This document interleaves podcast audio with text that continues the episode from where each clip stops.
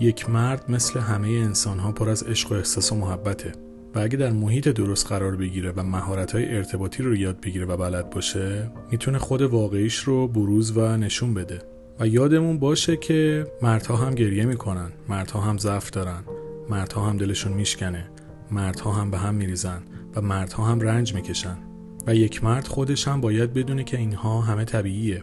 و به عنوان یک انسان لازمه که به خودش، به احساسش، به روحش و به افکارش احترام بذاره و تلاش کنه تا خودش رو واقعی نشون بده و عواطفی که داره رو سرکوب و کتمان نکنه.